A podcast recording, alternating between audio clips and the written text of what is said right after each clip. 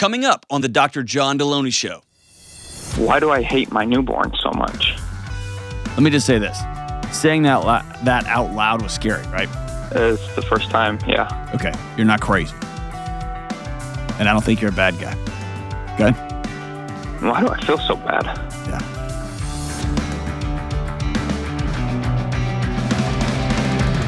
What up, what up? This is John with the Dr. John Delony Show. The show where we walk alongside you when you're struggling with your mental health issues, when you're struggling with your relationships, when you're just trying to figure out what to do next in your marriage, in your dating life, whatever's going on. We're here to walk alongside you. Give me a buzz at 1 844 693 3291. It's 1 844 693 3291. Go to johndelony.com slash ask. And if you want the greatest supplements on planet Earth, again, uh, it's just me. Go to thorne.com, T H O R N E.com slash U slash Delony. The letter U, T H O R N E slash U slash Delony for 25% off everything they got. Uh, it's a partnership we have, and it's what me and my family take almost exclusively, and we have for years and years and years before I started working here. Um, it's the best of the best of the best. And um, it's a great hookup for all you guys. So, uh, everybody listening, all you men and women. So, uh, thorne.com slash you slash Delony, go check it out. All right, let's go to um, Jacob in Dallas. What's up, Jacob? Hey, how's it going? I'm good, man. How about you? Uh, uh, a lot of things. I don't know. Surviving. There you go. Hey, sometimes that's the best we can do, man. What's going on? Yeah. Um. Well, not sure. Maybe if there's a right or a wrong way to ask this. Uh, Just jump on in. don't get so hate so much hate, but uh, why do I hate my newborn so much? Ah, tell me about it. Um, What's the newborn's name? Charlie, Charlie? Boy or girl? boy. Okay. How old? Uh, Saturday will be eight weeks. Eight weeks. All right. Tell me about it. Um, I mean, Actually, let me ask you some more direct questions because I know that's a that's a. Let me just say this: saying that that out loud was scary, right? it's the first time. Yeah. Okay, you're not crazy, and I don't think you're a bad guy. Okay. Why do I feel so bad? Yeah, we'll we'll walk through it, and I I I have a, a suspicion already, but we'll get there. Okay, but I want you to know I don't think you're a bad guy. I don't think you're crazy. Okay. Cool. So tell me about the pregnancy. Um, You married? I mean, uh, yeah, just uh, we got married actually when she was uh, basically eight months, eight nine months pregnant. So Oh wow. Okay. So my wife did. So you just jumped to the deep end here. yeah, Okay. How long have y'all dating? How long were y'all dating? uh, about year and a half, Okay. Uh, um, and how old are you? twenty one. 21. Okay. Um, I mean, I was gonna marry her anyways. So that's kind of everybody's like first. Sure you were, Jacob. Sure you were. So um, she gets pregnant and y'all get married right before. How, how was the delivery? Uh, it all went very smoothly. Okay. Um, that was all all good. Um, And then you no- were no told complications or anything. you were told by every old man, young man, everybody in your life that this was going to be some magic moment and everything was going to change and the before and the after and this and the that. And that didn't happen, right? Not not at all. Okay and then when it doesn't happen, you almost start grasping for it. Like, where is it? Where is it? Where is it? And I, I feel like I'm trying to force it. there you go. Yeah. So let's go with the obvious, and then we're going to work down to some of the more, um, but I think I, my guess, uh, what I think it actually is going on here. Um, your world has exploded, right? It's crumbling. Tell me about it. Um, well, not that everything was awesome beforehand or perfect. Well, I should. It was awesome, but it wasn't perfect. Right. Um, I don't know. I mean, so I had just moved to me and my then girlfriend, now wife, uh, moved to Dallas in 2021. Um, so I was 19 when I moved out here. Um, and we had just gotten together at that point.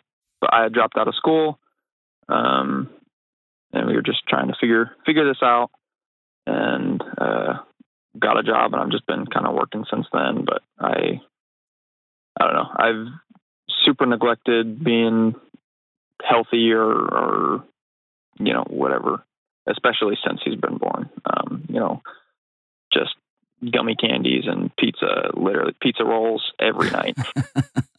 Diet Coke. Why are you making fun of me, day long. Jacob? Stop making fun of me. Hey, All right, so let's let's don't blow by this. You're 21. Your world just exploded. Your girlfriend overnight became your wife. Faster than you had anticipated, right? Um, what Yeah. limited money you had is completely gone, and you're probably yeah, probably in the negative.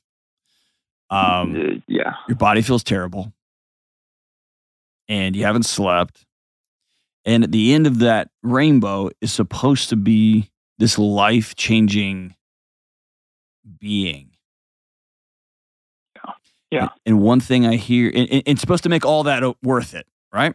And it's that's what they say. that's what they say and i want to let you know the reason I, i'm telling you you're not crazy one of the most common conversations i have with brand new dads behind closed doors is I've never poured into something. I've never given every thought, every ounce of everything I got. I'm beyond tired and other I'm otherworldly tired. And this little being won't even acknowledge me. This little being doesn't Yeah. like me, just wants my wife, just wants baby's mom. And I there's no psychology, there's no physiology for putting so much into this idea of love and not getting anything back. Yeah, yeah, see what I'm saying? yeah, Like it was going to be this big whole ta-da, and it's not. Just when you pick him up, he screams at you. just screams. Yes. And because you're a caring guy, and I don't I don't say this in the pejorative way, like you're just young, like you haven't you haven't had a lot of experiences with with kids, with messy relationships. Um it's- it, it- it's easy to personify that well it's a person. It's easy to make that kid 22 years old. And if you hugged somebody you loved and they screamed every time and shoved you away, that would that would be devastating. And instead of realizing this is just like like a bundle of nerve endings that doesn't know up from down, it's you know, it's just but it's easy to say, hey, that's just a person, it's a being. I'm your dad. Make all of this other crap better. and the baby just goes, bah, bah, right? yeah, yeah, for sure. Okay. So let's let's not blow past that. Also, paternal postpartum depression is a very real thing. Okay? Okay. Um there is sometimes some men experience an off the table, falling off like a cliff drop in their testosterone after they have kids. In fact, there's some studies about testosterone kids uh, men who play with their kids more more and act eh, more active with their kids their testosterone will will drop off some after the baby is born it falls off the map. And so everything feels like it's gone dark. Like there's shades pulled on everything. Shades pull on that that spark you used to have with your wife. Shades pull on um, the joy you have going to work. The shades pull down on this little human who's taken everything from you, including the woman you loved, and all of your money, and all of your resources, and all of your time, and all of your energy, and all of your sleep, and all that stuff. And it's just underwater. And then Okay. this little baby becomes the epicenter of your depression. Most men experience depression as rage, anger, hate. Okay. Yeah, that's showing up everywhere. Right. You're probably, Um, al- although you say I hate my in, my newborn, I hate my infant. I bet you are not a peach to be around to anybody else either, right? Nah, no. you said, nah, nah, man, no, you're not. So, um, I I work with middle schoolers all day. Holy smokes, I, I yell at them. I mean, I- I'm a tennis coach, so Don't I'm yell at kids. old- Jacob, don't be that coach. Okay, listen. I never, ever, ever, ever, ever want to diagnose somebody from this show. Okay. That's that would be irresponsible of, of me and all that. Um, I do want you to go talk to a doctor. Okay. And if you've listened to this show long enough, I rarely say that. I'll tell people to go see a counselor. I'll tell people to write a letter to them former selves and all that kind of stuff. You need to go see a doctor. Okay. Okay. How long has this undercurrent, this this thymic, this uh, trying to think. That sounds nerdy. This lower level. How long have you been running pretty low um, before you moved? I I've been I was depressed all all throughout high school. Uh, well, I was severely bullied in middle school and high school, um, and was been so I dealt with a lot of that, and then was finally feeling good when I moved down here. Okay. Um, and then it, it's all kind of just hit me like a ton of bricks. Like I I swear this came out of nowhere. You know, Yeah. walking down the street and the piano drops on your head. That's exactly right. And if you get your T tested and it um and it shows that it fell off a cliff, it literally did. You got hit by a piano. And maybe that's not it. Maybe that's not it. But everything you're telling me says I need to go talk to a doctor.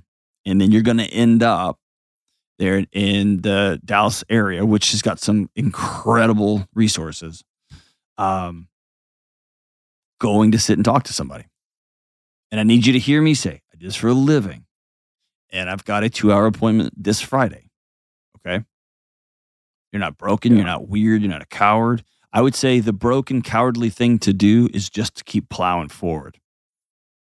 It's so tempting. I know it is. And then you become like every other man in America overweight, exhausted, frustrated, doesn't like their family. Their family doesn't like them. Their face buried in their phone or their face buried in some pornography on their laptop. Like, you see what I'm saying? I don't, I don't want that life for you. I don't want it either. Okay. So you're not crazy. You're not broken. There's not quote unquote something wrong with you. But your body's struggling right now. And that's all right. Okay. For your sake, for this kid's sake, for your wife's sake, will you make a call? Will you go see somebody? I want yeah. Yeah. Or let me say it this way. And what I'm going to say is it's not fair. And I would say it a little more gently if we were meeting in person, but I need to be sensationalist for this show. Okay. Yeah. Um, if you don't make a call, you are choosing to remain where you are. Okay. Don't make that choice. You're worth more than that choice. And so's little Charlie. So's your new wife. Yeah. Fair? Fair. Okay. Does it? I can't solve this over the radio, and I can't solve it at all. It's going to be it's going to be up to you to do the work. Does it give you any peace to know that there's this is not uncommon and that you're not defective and messed up and a psychopath? Yeah. Okay. It does. I mean, I don't, yeah, it does. Do you ever have any thoughts of hurting this kid? No, not anything legitimate, but you know, crying at three thirty in the morning, probably just a. I might just drop you Yeah. and walk into the room and go back to sleep. Yep. Go see somebody. Okay. And don't read the YouTube comments on this one. Okay. People are cruel. People are cruel. Hey, will you do me a favor? Will you call me after you talk to a doctor? I'd love to hear. Um, they run some blood tests on you and they sit with you for a bit. I'd love to hear what they have to say. What? And by the way, when you go, be a hundred percent honest, because you hedged even a little bit with me, which I understand. We're on the radio and all that, but be a hundred percent honest. Okay. Okay. You're not crazy. They're not going to lock you up, Yeah, and you've had that thought too, haven't you? Yeah, Yes. You get, you get real dark thoughts. This is postpartum. You get real dark thoughts that get loopy on you. You try to solve them, and then you start imagining all kinds of end of time stuff. Wow. It's your body trying to take care of you, man. It's got a little sideways. Let's go sit with a doctor. and then you'll end up having to sit with some other people, probably in a group of some sort, possibly with a, with a counselor. Great, man. It's awesome. And while you're there, you can be able to exercise some of those demons from middle school. And Those Looney Tune middle school brats were brutal to you.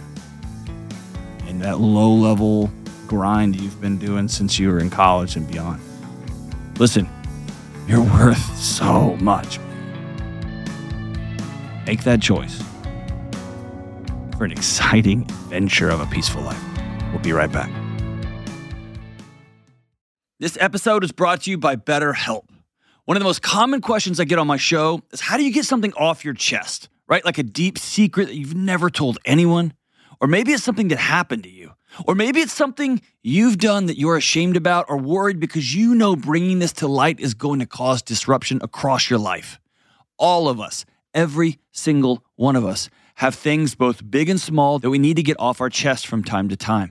And I say this all the time secrets will kill you, but it's often so hard to know where to start. If you need to get something off your chest and you don't have a safe person to talk to, you may want to try therapy. Therapy is a safe, effective place to get things off your chest, to learn how to say scary and hard things out loud, and figure out how to work through whatever is weighing you down.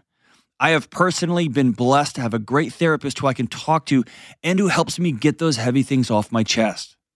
And if you are thinking of starting therapy, give BetterHelp a try. It's entirely online, it's convenient, it's super flexible, and it's suited to fit your schedule, whatever your schedule happens to be. You just fill out a brief questionnaire, you get matched with a licensed therapist, and you can switch therapists at any time for no extra money. Listen, it's time to get those secrets off your chest. Start with BetterHelp. Visit betterhelp.com slash Delony today to get 10% off your first month. That's betterhelp, H-E-L-P dot com slash Delony. All right, we're back. Let's go to Anna in Tallahassee. What's up, Anna? Hey, how are you? Partying. What are you doing? I'm actually home with COVID, so not much to do now. oh, gosh. I'm not laughing at you. I'm just laughing like, oh, that's no good. Yeah, no, I actually just traveled outside of the country, and that's what I get. So here we are. that's what you get. Some kind of cosmic punishment. You will stay in America. I haven't read the latest um, literature. Hopefully, I can't catch it over the phone like this. Anna, if you give me COVID, I'm going to be not happy with you. Okay, let's do this. What's up? Yes. So my original question was, I want to understand why I'm choosing a life of misery. Um, my email was very vague, but uh, just a little background. I'm 25 years old. I'm mom of two, under two, um, and a husband. Uh, you know, been married since 2019. However, he's been in my life since I was 15.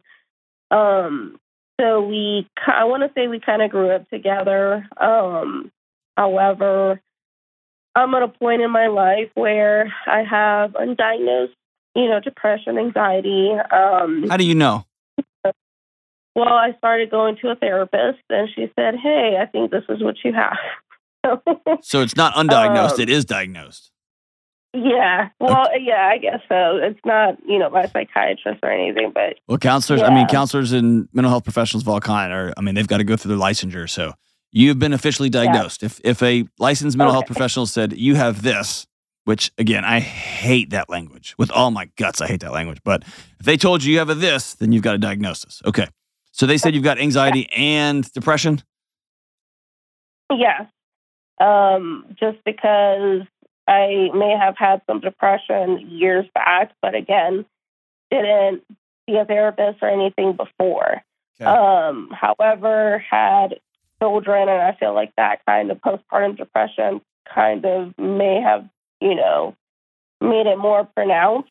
Um, and so going through all that with them, um, that's that's how they ended with that conclusion. Okay. Um, so So hold on. Before we go further, See what? before we go further, I want you to hear me say something really important for you. Okay.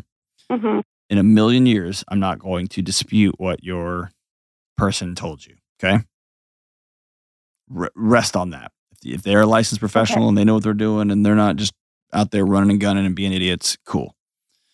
Okay. And imagine what's your favorite movie of all time? Um, Forrest Gump. Forrest Gump. Imagine you're watching all of Forrest Gump and there's that scene when he's running and you Mhm. took your phone and you snapped a photo of him running. hmm That is your diagnosis. It's not the whole movie. It's a snapshot of your life.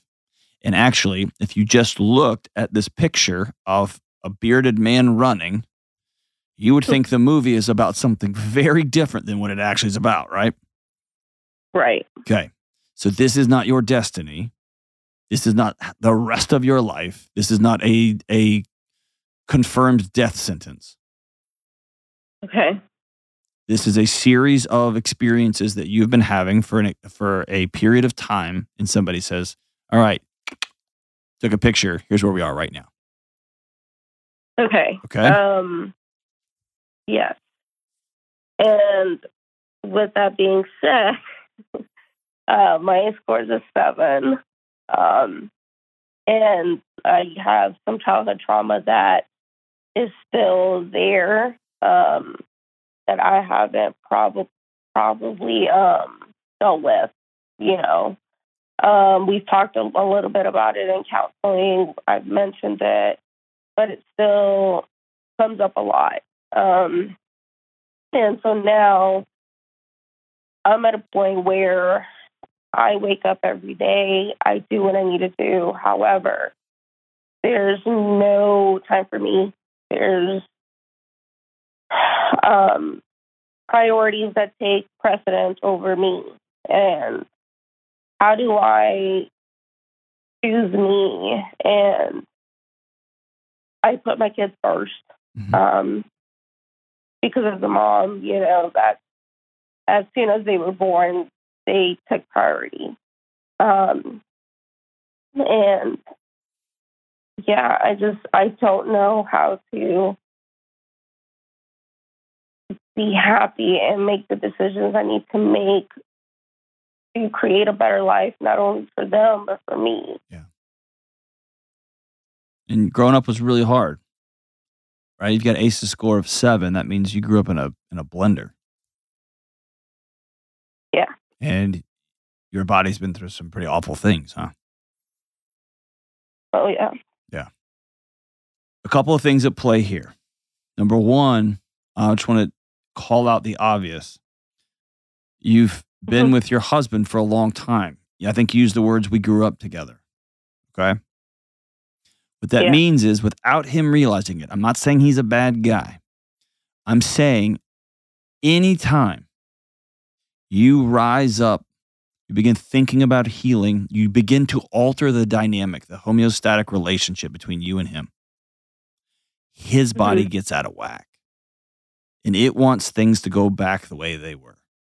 And so your healing, your I'm sick and tired of being sick and tired, I've had enough, is going to have to include him. And he is going to have to be along for the ride. Meaning, your healing is going to be disruptive to him, and it should be. And that's the way things are going to be. Okay? Okay. Here's why I'm telling you that first. You cannot do this by yourself. And you can't do it without um, rippling the water. Somebody with an ACEs score of seven, 9,900 and what's the word? 999 times out of a thousand got really good at making sure everybody else was okay. That's how you survived. Fair? Yeah. so much so that you've outsourced that to a 19 month old and a four month old.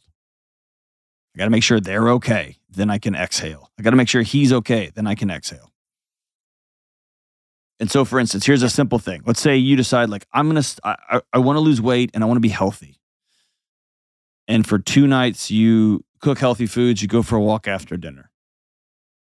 He's going to show up with a Mhm. pizza on night three. Not Yeah. for any reason other than he's driving home and he's like, man, my wife's been doing really good the last two days eating healthy. Like she deserves some joy in her life. And then we're back to the way things were. Okay. So this is going to be disruptive. I want you to get that through your heart and through your mind. Number two, I get a sense from you that you go to a counselor and you just talk about stuff. I want you to start going to counseling. And if this isn't the right therapist, I want you to find the right one with a spirit of, I'm going to work. I'm not going just to talk about this stuff. Because, quite frankly, Anna, you have had these conversations in your mind for your whole life, right? Yeah. I want you to go to counseling with the spirit of a sledgehammer and a lunch pail. I'm going to break concrete. I'm going to do some hard work. Okay. Okay. Now, Yeah. tell me, you've never seen this in real life. So this is all fantasy at this point. Mhm. Describe to me what you want your body to feel like when you walk home. Fast forward three years. You've got, Okay. um, I don't know, you might have nine other kids by then at your rate. Just kidding. So you've got um, three years from now, you've done a lot of counseling. You and your husband have reimagined your marriage, and you walk in the front door. Just tell me what you would imagine that would feel like. Um, like happiness. Nope. Um, happiness is happiness is cotton candy and cocaine. Happiness is just a high five on the trail to wherever it is you're going. Happy don't Okay. don't don't reach for happiness. That can't be your destination Okay. because you're gonna. It's got too many off ramps. You know what would make me really happy right now? A bag of gummy candy and a diet coke. That'd be so awesome. and it would make me feel terrible. And it would make me really short tempered. And it would make me really want to procrastinate these book edits that I got to get done. And you see what I'm saying? And, and, and. hmm Happy is when I wake up and I've had a good night of sleep and I've taken care of my body and my wife and I are in sync and my kids are, I can hear them milling around out laughing with each other and I smile. And then I think I'm really happy right now. But that can't be the objective. Okay. So you walk in the front door. What do you feel? Um, I want to say good. Um, All right, close your eyes. Let's do this. Close your eyes. Okay. Okay. You walk through your front door. You hear one of your knuckleheaded kids go, Mom's home. And they get up and they run and they squeeze your legs as hard as they can. And you're smiling ear to ear. You guys don't owe anybody any money. Your kids are healthy. You feel good because you had a good night's sleep. And you say, All right, get off, get off. And they laugh. And one of them shoves the other one. Then they run out into the backyard to go play.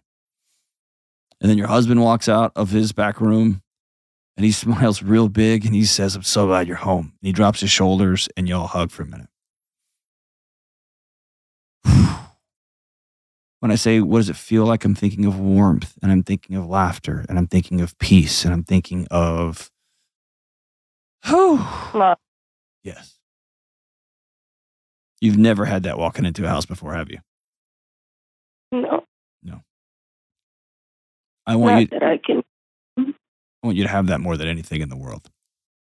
And I need you to believe me on the front end of this journey, 100% you can get there. Okay. Here's what it's going to look Okay. like.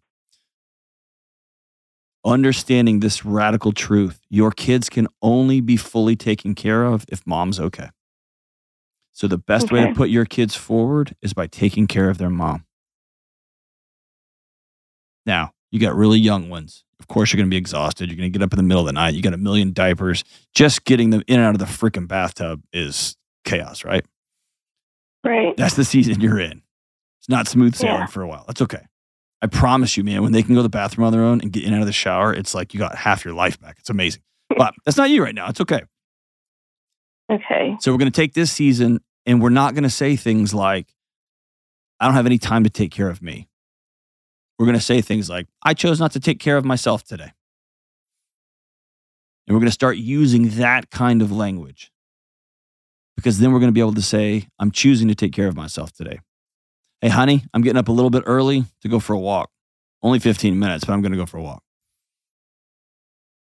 Hey, honey, I'm going to get an app out and I don't know how to meditate because that sounds stupid, but I'm just going to sit here and close my eyes with my headphones in. and just follow what this things, the breathing exercises things tell me to do. I need you to go watch the little ones. Cool. Hey, honey, once a week, I want to do a budget with you. Just talk about calendar. Because I have this picture in my head where you and I can't wait to see each other. And it's warm and it's peaceful. And then when you go talk to a counselor, you're going to have to be honest about your childhood, and you haven't done that yet. You've hem hawed and you've talked around the bush, but you, you have not said, here's what happened to me. Right? Right. Because if you say it out loud, then you're going to have to deal with the ramifications of the people who should have been there to help you weren't there, or they may have even been part of the problem. Yeah. This journey gets hard. Okay? Okay. And you're worth every freaking step of it, Anna. Okay? One more thing I'm going to tell you. I want you to make a Mhm. list on a note card or on a piece of paper, or maybe you're crafty and you can make it look nice. I don't know how, so I just gave up. Okay. but I want you to put five or 10 things, action steps that you do every day that your feelings don't get a vote on. Your motivation doesn't get a vote. You will do these things. I will go for a walk. I will put my hands on my kid's face and look them in the eye and kiss them on the forehead for 30 seconds each kid, even the wiggly one. Okay. I will do four rounds of, I don't know, 10 seconds, 15 seconds of skin on skin contact with my husband.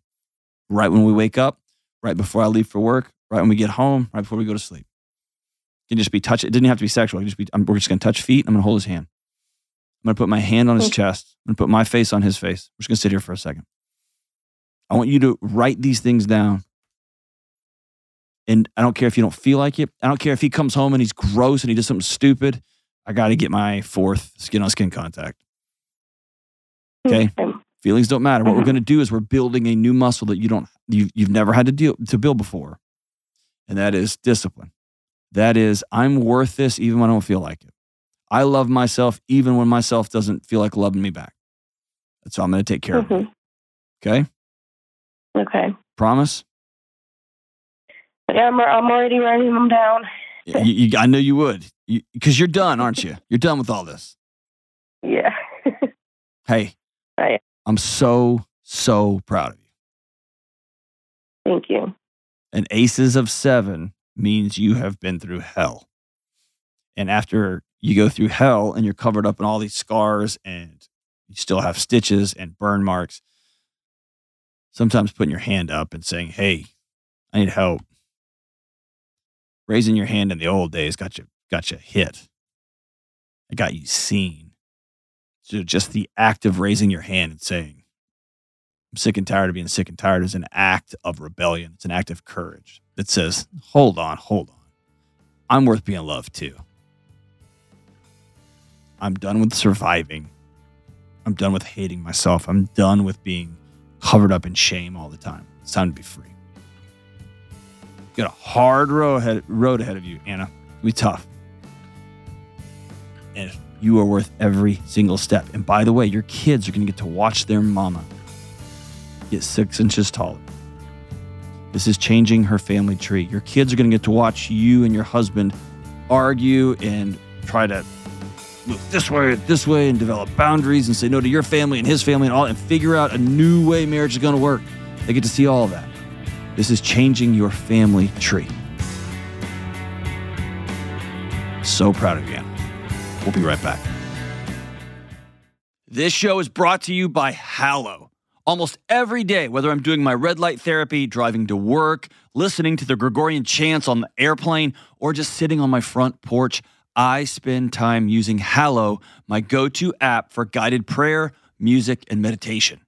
And right now, I'm going through a particularly stressful time. I got big deadlines, big speeches coming up in front of thousands of people, end of school and other family transitions, and on and on. And recently, I made a decision amidst all the chaos to dive even deeper into my faith and spiritual practices, and Hallow is leading the way. Hallow is the number one prayer and meditation app in the world. They have 10,000 plus audio guided prayers and meditations, including daily prayers, daily gospel reflections, daily psalm readings, daily writings, minute meditations, and more. And there are places for people in Hallow who are skeptical and new to this whole faith conversation. And there's places for those who have been swimming in these waters their entire life and who just want to go deeper. And there are stories, audiobooks, and other special things for kids and focuses on mental and emotional health. For listeners of the Dr. John Delony Show, Hallow will give you three free months. That's all 10,000 plus prayers, meditations, music, lecture series, all of it. Three free months. If you go to hallow.com slash Delony. That's hallow, H A L L O W dot com slash Delony. All right, we are back. Let's go to Matt in the SLC out in Utah. What's up, Matthew? Hey, Dr. Dean, my heart is racing. Kelly doesn't even have a heart, man. So it's all good. Just kidding. Hey, you're good, man. What's up? Uh, well, I'm calling because I'd like to figure out why the repression of my self expression causes me distress. Tell me more. Yeah, so I, I wrote a script to organize some of this, um, and it ended up being kind of like a journal entry. to definitely stop me or slow me down if uh, if it seems like a lot. But we're going to keep it nice and light. Hold on, hold on. All right. How off the rails are you willing to get? Oh, we're we're going all the way. Okay, we're gonna get way off the rails. So I can tell 13 seconds into this call two things. You are so good at repression, and you're very, very smart, sophisticated, even. And whatever your repression is about has been something that you have gotten so good at navigating that you've created poetry and flowers all around it. So I'm going to challenge you. I don't want to hear your diary. I want you to say it in one sentence. My name's Matt, and here's what I'm wrestling with. My name's Matt, and I'm wrestling with a lifelong uh, repression of myself. Matt, you're still doing you're still doing it. You almost got there and then you chickened out. All right, let's try it again. I'm Matt and I'm Matt, and I am a lifelong liar. keep going. What do you lie I've about? hidden myself away from everyone in my life, um, just about everyone in my life, uh, specifically as it relates to cross dressing. Okay. Hey, I want you to go backwards and own it for a second, okay? Can you do that? Absolutely. Because we can't get anywhere if Matt doesn't like Matt. Yeah, there's a lot of self hatred there. I can feel it all. I can just feel it. I can, man. And if we were sitting right here, the first I would stop all conversations and I'd give you a hug. I appreciate it. Okay. You would have to buy the beers, but I'd give you a hug. Just kidding. I'd probably buy to. Okay. So you guys having nachos. All right. The way you introduce yourself is I'm a lifelong liar. The way I introduce you introduce yourself is I'm a lifelong theater performer. I'm a scam artist. And I disagree. Often, when we have things that we don't want to tell anybody about, our immediate childhood environment says if you say this out loud, it's going to get you killed. It's going to get you hurt. It's, people are going to leave you. And so often, you can call it lying, fine. Sometimes I call it survival. Okay? Yeah. I want you to make peace with Matt. So tell me, what, tell me what we're what, what we're doing. You you you've have you been thinking about cross dressing your whole life, or you have been and just hiding it from people? Tell me more. Yeah, I, I have been. Um, I, I think it would help if I if I went to the script. I think it, it yeah, just like you said, it paints a, a picture with flowers. Um, if you're cool with that, Let's do it. um, yeah. So listening to your show made me heed trauma that I'd previously disregarded, and it made me feel compelled to take the SPCC ACEs quiz, and I scored a ten. Um, my brother. Hey, can I just stop life- right a second? Stop, stop, stop, stop. I'm so sorry. Uh, for a while, I, I I I thought it was an eight, and some digging got me to the ten. you just said that like you get a prize. There's no prize. no. yeah, it, it, it depends how you cut the lines around these things, right? Uh, yeah, yeah. Let's just say that somebody that should have loved you and taken care of you dragged you to hell. Is that fair? Yeah. Yeah. And then you tried to get out and they wouldn't let you. And uh, they loved me the best they could, and they, they were great. I love them still today. Stop. Stop Um, defending them. Stop. I don't even know what the deal is. The person I want you defending is little Matt. Okay. Yeah. All right. So tell me, tell, keep going with me. Then what? Yeah. Uh, twice I wanted to end my life, and once I tried. Okay. Um, I've set down uh, many bricks, but still carry some from the period. Yep. And I said I, I was a liar that curated my story. I never felt comfortable telling those around me about my cross dressing, which was seldom expressed and very personal at the time. Mhm. And once I did, I lost many of the people closest to me. And it, it really was a self fulfilling prophecy that the, the thing that I was shut out for wasn't necessarily the cross dressing, but the the closure that that I, I was a, a walking liar. Are those your words or theirs? Theirs.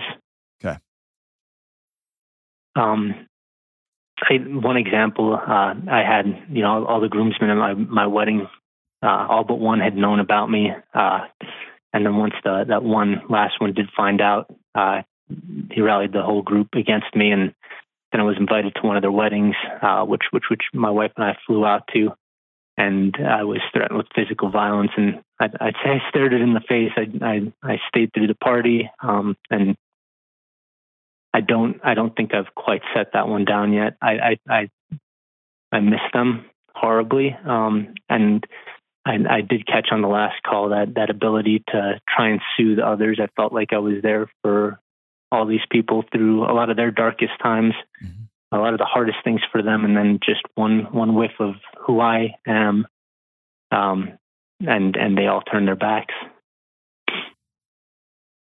I'm sorry, man. Okay. So now, now we're through that the heavy stuff, but um, I always thought hey, we're not getting through this for a long time. I mean, I mean that fear of abandonment is one of the great human fears. One of the things that our we our bodies we fake and we maneuver and we cheer and rally. I mean, look at political rallies. There's no way all the people in those things believe 100%, but we're willing to go along with it because of fear of abandonment. Why? Because true abandonment feels like death. And you experienced it. really did feel like it. Yes. Because that version of your life is over. It's over. The one that had where people had your back and then y'all could tell each other everything and you showed up for each other at two thirty in the morning, they left you. And here's why I keep here's why I want to stay there for just one second. It's easy to point fingers and it's easy to miss them, but you gotta go through grief. You gotta sit in it. And it's your body's way of saying this happened. This was and that is no more. I hate that your Even friends just I hate your friends did that to you, man. even just hearing it from you saying that that they they left you, they're gone, um, did breathe a huge sigh of relief. It was it's kind of nice to hear it, not from someone else and not or from someone else and not not try and figure it out. Yeah, there's nothing to figure out, man. When when your friends abandon you to your face, and let's go this far, even if they're right. Like let's came out and said, Hey, I'm having an affair with my with somebody else's wife and this and that, and your friends are like, I'm out of here, dude. That still hurts, right? Yeah. Or if you come out and say, I'm struggling with X or I've got this, or I can anytime your ride or dies look at you and say, And they're out, it's death. It's devastating. That old life you had is now over. And you got to figure out out of the ash what to do next. And if you have an ACE score of 10, often our friends become our families. They take on a larger than life role in how we love and how we feel safe and how we do life shoulder to shoulder and kneecap to kneecap. And I don't know. There's just something profound. Parents leave, family leaves. All right. That sucks. It's heartbreaking. It's hard, all that. Friends bail on us. Whew. All right. So tell me about cross dressing. How long, eh, since you were a little kid, you were older? Tell me about it. Yeah, since I was very little, and it happened intermittently, um, kind of on and off for periods. It was something that I could always kind of bury for for periods at a time. Um, and then Let me ask you this, and, and. I'm doing this partly as educational for me because you're teaching me and for the audience. Okay, so this isn't gratuitous. Um, tell me about was it just you felt a sense of anxiety relief by just wearing comfortable underwear, or when people were out of the house, you had a, a stash of a dress somewhere? Like, tell me, tell me, tell me what it looked like. Yeah, um, I think more curiosity at Okay. first. Like early on, I remember stealing some like uh, tool from the the Thanksgiving display. It was uh, like a little material, Uh-huh. and I'd like put that around myself as a skirt, and it was something that I'd done by myself, and then kind of hid away. Okay. And um, there were other times, uh, like at a family event, I, I found myself in in like a cosmetics drawer and saw uh, like like maxi pads, and I, I didn't know what the hell they were, but it was just this this intense curiosity for what it was. Mhm. And then that evolved into when I was, uh, I would say like middle school into high school age. I I started um, finding articles of clothing that I could wear on my own secretly that I'd hide away. There's still somewhere in my yard. There's a hole that I, I buried like a skirt that I was afraid someone would find.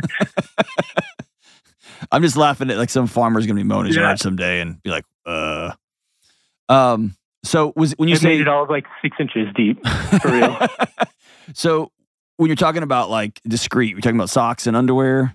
No, um, more like skirts. I, I went to a, a private school, and there was there was uniforms associated with it. And Ah, okay. so in the lost and found, I'd like found a skirt that I could take with me. Ah, okay, okay. Yeah. So how is this? Is, is your does your wife know? Yeah, so that's one of the big things I take solace in is that the day she met me, I had my nails painted, and um, we hit it off so great that day. And then that that night, one one of these friends that that ended up leaving me said, "You got to call her, man. She uh she thinks you're uh you know the hard f word, and uh you got to set things right with her and tell her that it, it was a joke or something." And uh so I talked to her about it, and Oh, so when she met you, she Yeah. thought you were gay, yeah, Okay. um, she didn't, but but he said she, She she did. Yeah, yeah. Okay. right, Okay. right, to kind of maybe protecting the group. I don't know what he was, what his plan was. Um, Hey, let me. I'll, out I'll, I'll pause here real quick because I know this is gonna. I, I can already see where this is headed. There's something called. Um, I just lost it. What is it called? Uh, fundamental attribution error. You ever heard me talk about that on the show? no, It's when we get into somebody else's head and try to come up with a story as to why they did what they did, why they said what they said. What I would tell you is fundamental attribution error is a complete and utter waste of our time. And I would tell you, stay out of people's heads. Who cares? Like the guy, no, I live there. the guy, I know, I know it does. And it's, it's uh, haunting. It's haunting because the stories you create are always infinitely worse because you are the, always the whipping boy in those stories. And Yeah. it's hard to look at somebody and be like, man, even if I had been gay, it, do I like, are you not gonna be my friend? Are you gonna lie? About, you see what I'm saying? Like, it's hard to even go there and challenge your friend. It's easy just to look in the mirror and be like, I suck, which is what most of us do. So stay out of people's heads is what I'd say. You have enough going on inside of yours. I'm confident, right? Yeah, I mean, I mean that's so much the core of what what ails me is is this this living in people's heads and having this dialogue that I'm I'm finding more and more isn't true. That's right. That's right. And it's Ugh. just it's disorienting. Okay, so your uh your wife knows, right? Yeah. Okay. So she knew from the get go. Um, and as our relationship grew, so did uh, my expressions in it. It was something that we shared together, and it wasn't any anything that she ever tried to restrict my expression, but more just made sure that I was, um, like let's say, appropriate for the weather or whatever the the situation So- was, or that I felt comfortable in my own skin was important to her. So so we all have the same pictures and words. When you say expression, are you talking about um y'all would get together like for movie night and you might um wear women's clothing and y'all snuggle up on the couch and watch the movie together? Are you talking about y'all went to the movies out in public and you went and had dinner together um with you wearing women's clothing? Both, and Okay. early on, it was, it was like very seldom um, that we would go out in public. Mhm. Um, and then that that grew some, and, and we became more comfortable doing that. Okay. And did she um was she on heightened alert for people double taking, or was she like whatever? This is just my husband's wackadoo, and it's all good because I love him. Yep, the second of The those. second she, she, yeah, and I was always kind of high alert in those early days, Mhm. just thinking that there was going to be some outward act of violence towards me or Okay. something. I didn't. Okay. I didn't know what I expected.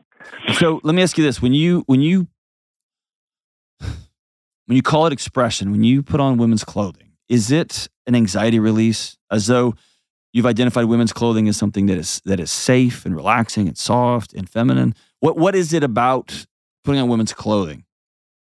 Or are you in the process kinda- of, of of considering transition? A little of column A and a little of column B. Okay. Um, I think there is like a, a safe bit of it. I don't, I don't consider that I'd, I'd go through any medical procedures, but even this afternoon, I, I got laser treatment to remove some facial hair. Okay. which hurts like all. Because they shoot your face with a laser. Yeah, yeah, yeah, yeah. That's a, it's pretty traumatic. it is rough. Um, but yeah, it's I have anxiety building, and then it's something that I do to relieve that anxiety. It's a relief. Okay. Um, but it's it's the contrary that I build relationships, and the the less that people know that part about me, and the Mhm. longer I know them, the more uh, untrustworthy I feel. Okay. And and being outward about it, I feel like I, I, I tear down that wall, and that, that people just get to see me as who I am. Okay.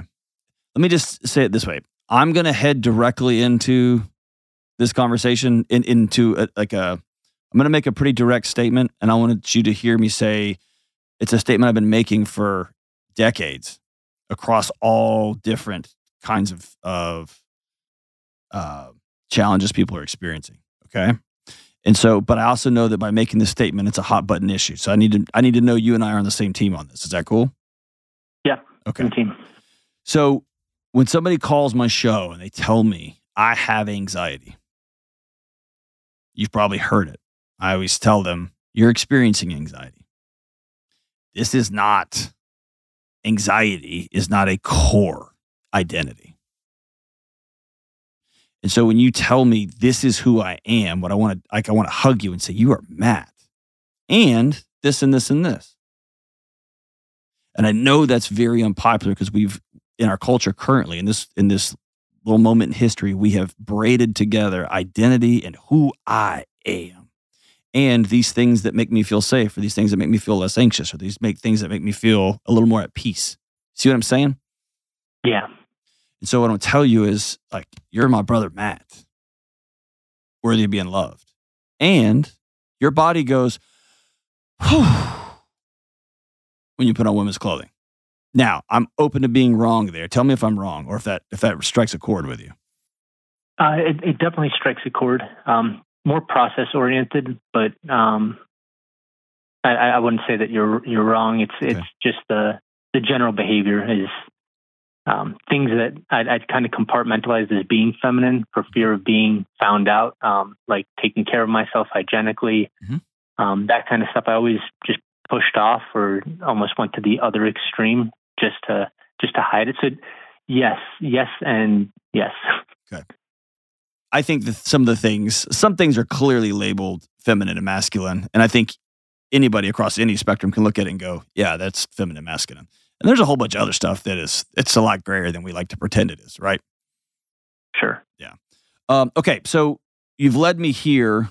What's like the, the, the question that's, that's sitting with you? I'm sure you've got a bunch of questions. What's, what's a big one I can help you with today? Yeah, so my wife and I had moved, you know, across the country, and it, it kind of all came to a head with the the birth of our child. I thought that it'd be like the last time, like I put it all away and and just kind of man up all all at once, and that'd be the end of it. And it was like the the opposite, um, and and I felt more more compulsion than ever to to just make sure that everyone knew, especially my son. I didn't think him turning 18 uh, and finding out something about me or whatever age. Um, I, I didn't think that would be healthy for him. Um, but that led us to her in my in-laws, her parents, uh, discussing moving out across the country and heard you say not by their hand but in their lap. Um, they have to deal with me in some capacity. I don't expect them to love and embrace me open handed uh, or open armed. Um, but we did end up having a conversation about it, went about as well as it could.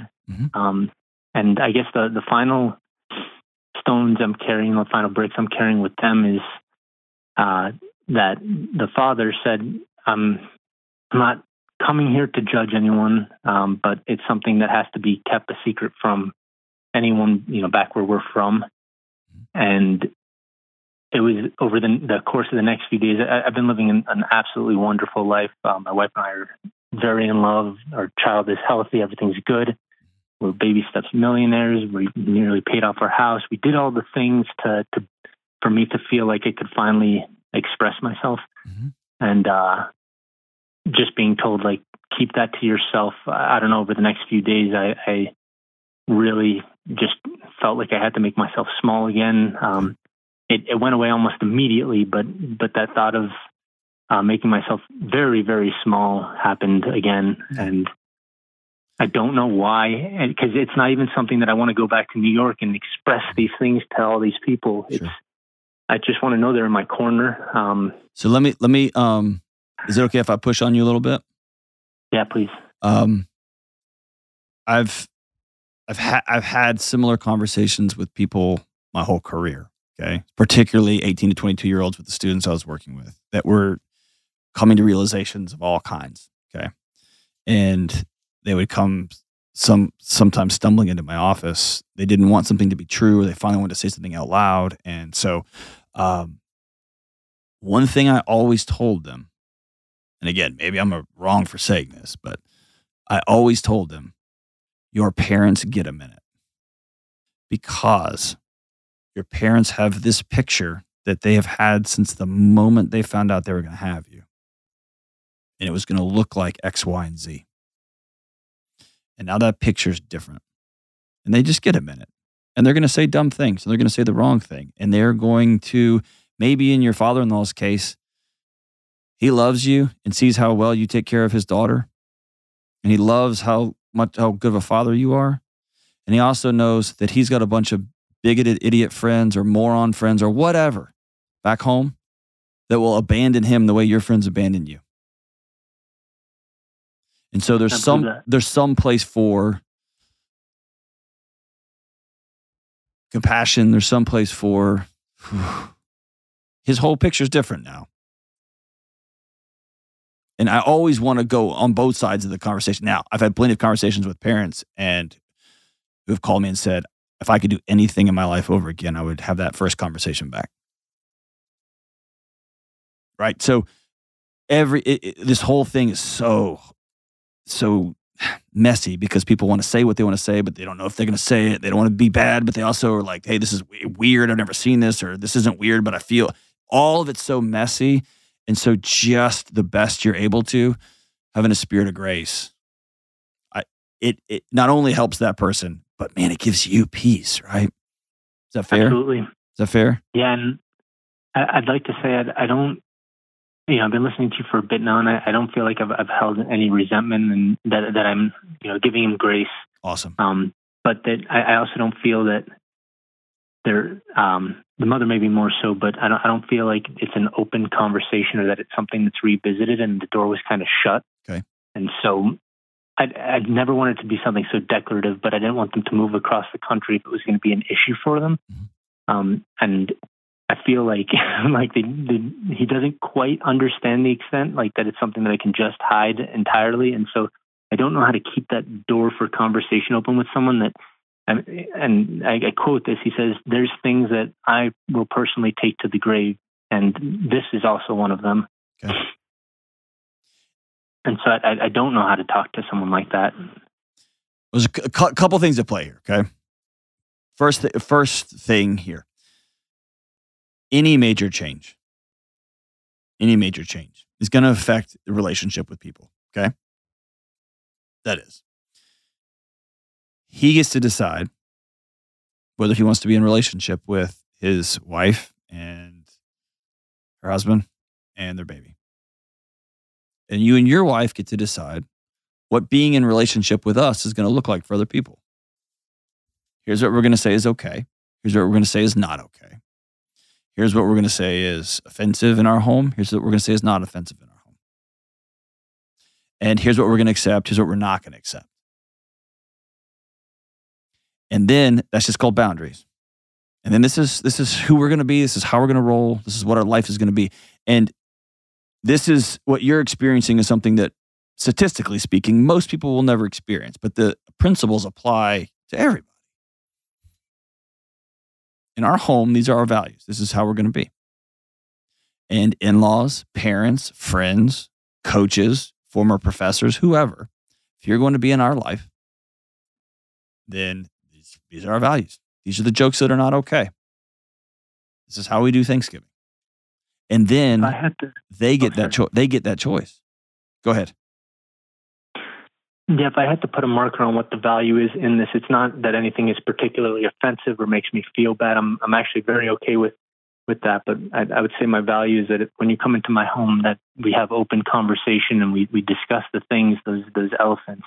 So maybe having that sitting down with the, your father-in-law and saying, the last conversation we said was that I was something. This was something you were going to take to your grave. I need you to know this is something that you will see and experience if you're in my home. And then your father-in-law gets to decide what he does next. I think that's it. Who do I pay? and here's the deal. You've spent your whole life making sure other people are okay. That kept you from getting killed. And so you still have an inclination to make sure everybody around you's all right. And if you and I were sitting down and we had longer to spend together, I would ask you, or well, I'll just ask you here: Are you interested in? You've said several times, like I wanted this just to be done. Was that a was that shame talking, or is that man? I really don't like the way this compulsive behavior builds up in me. Uh, shame and fear, and since I've been expressing myself more, I get more outward love from everyone in my across communities. Um, it's it's almost affirming behavior.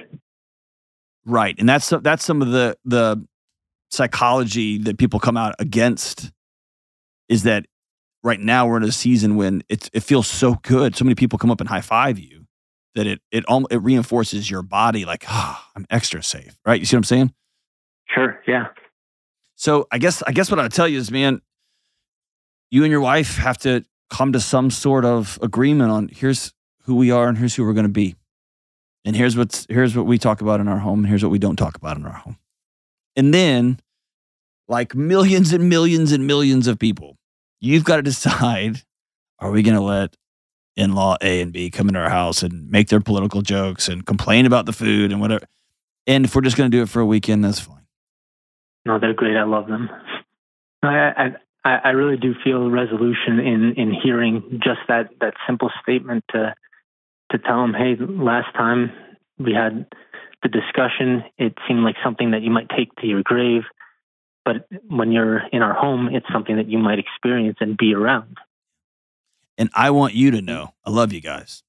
I could not have asked for better in laws. And it's important to me in our house that everybody is safe to, to, to talk. Yeah. And I mean, it's, it's great and expect there to be pushback. And maybe maybe not, but I would I would expect that. Does that sound does that, sound fair? Yeah, hundred percent. Okay. Are you seeing somebody for anxiety? I'm not. I've I've seen people over time uh, for for periods at a time, and then kind of float in and out. I guess COVID kind of disrupted that for a bit. Okay. How old's your little one? Five months. Here's what I can almost guarantee has happened when your wife got pregnant that the uh, actually you said it the compulsion there. Your body remembers. Your body remembers the abuse. Your body remembers the hurt. Your body remembers the exclusion. Your body remembers all of it. And it will recall those stories with your little one. That's why i'm so hesitant to say like this is just me versus this is how my body's trying to stay safe. It's a way it releases this anxiety. Okay Here's what I'm telling you. I believe that. I want you to go sit with somebody who's good, a mental health professional that's good, Now, hear me say, I don't think you have a mental health disorder because you enjoy wearing women's clothes. Uh, I think anyone who says that's incorrect. I think you are desperate to stop feeling so anxious all the time. Is that fair? Yeah.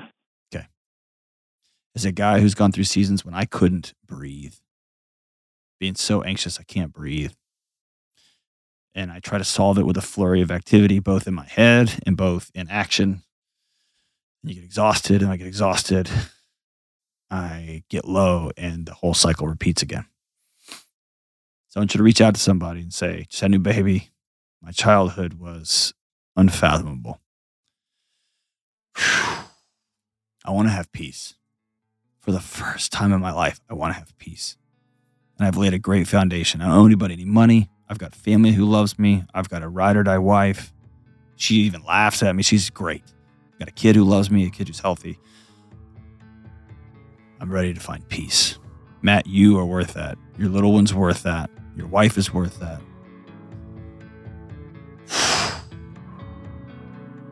Thank you for being brave. Thank you for being courageous and saying these things out loud. I know this stuff's hard, and you've had these these you've had this in your soul for a long time.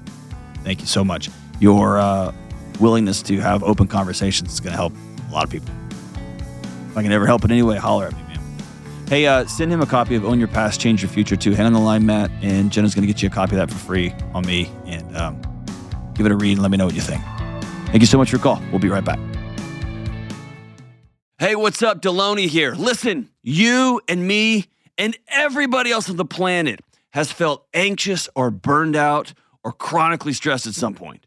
In my new book, Building a Non Anxious Life, you'll learn the six daily choices that you can make to get rid of your anxious feelings and be able to better respond to whatever life throws at you so you can build a more peaceful, non anxious life. Get your copy today at johndelony.com. All right, as we wrap up today's show, one of the greatest songs ever, ever. I remember being a little kid playing air guitar in my neighbor's house to this song. Rocked it. The great Bon Jovi. The song's called You Give Love a Bad I love this song. You Give Love a Bad Name. Let's do it all all uh, dramatic. Shot through the heart and you're to blame. You give love a bad name. An angel's smile is what you sell, and you promised me heaven, but you put me through hell. And the chains of love got a hold on me, and when passion's a prison, you can't break free. Oh, you're a loaded gun. Oh, there's nowhere to run. No one can save me. The damage is done. Shot through the heart, and you're to blame. Y'all don't give love a bad name. Y'all are actually incredible. Hey, I love you guys. Stay in school. Don't do drugs. Bye.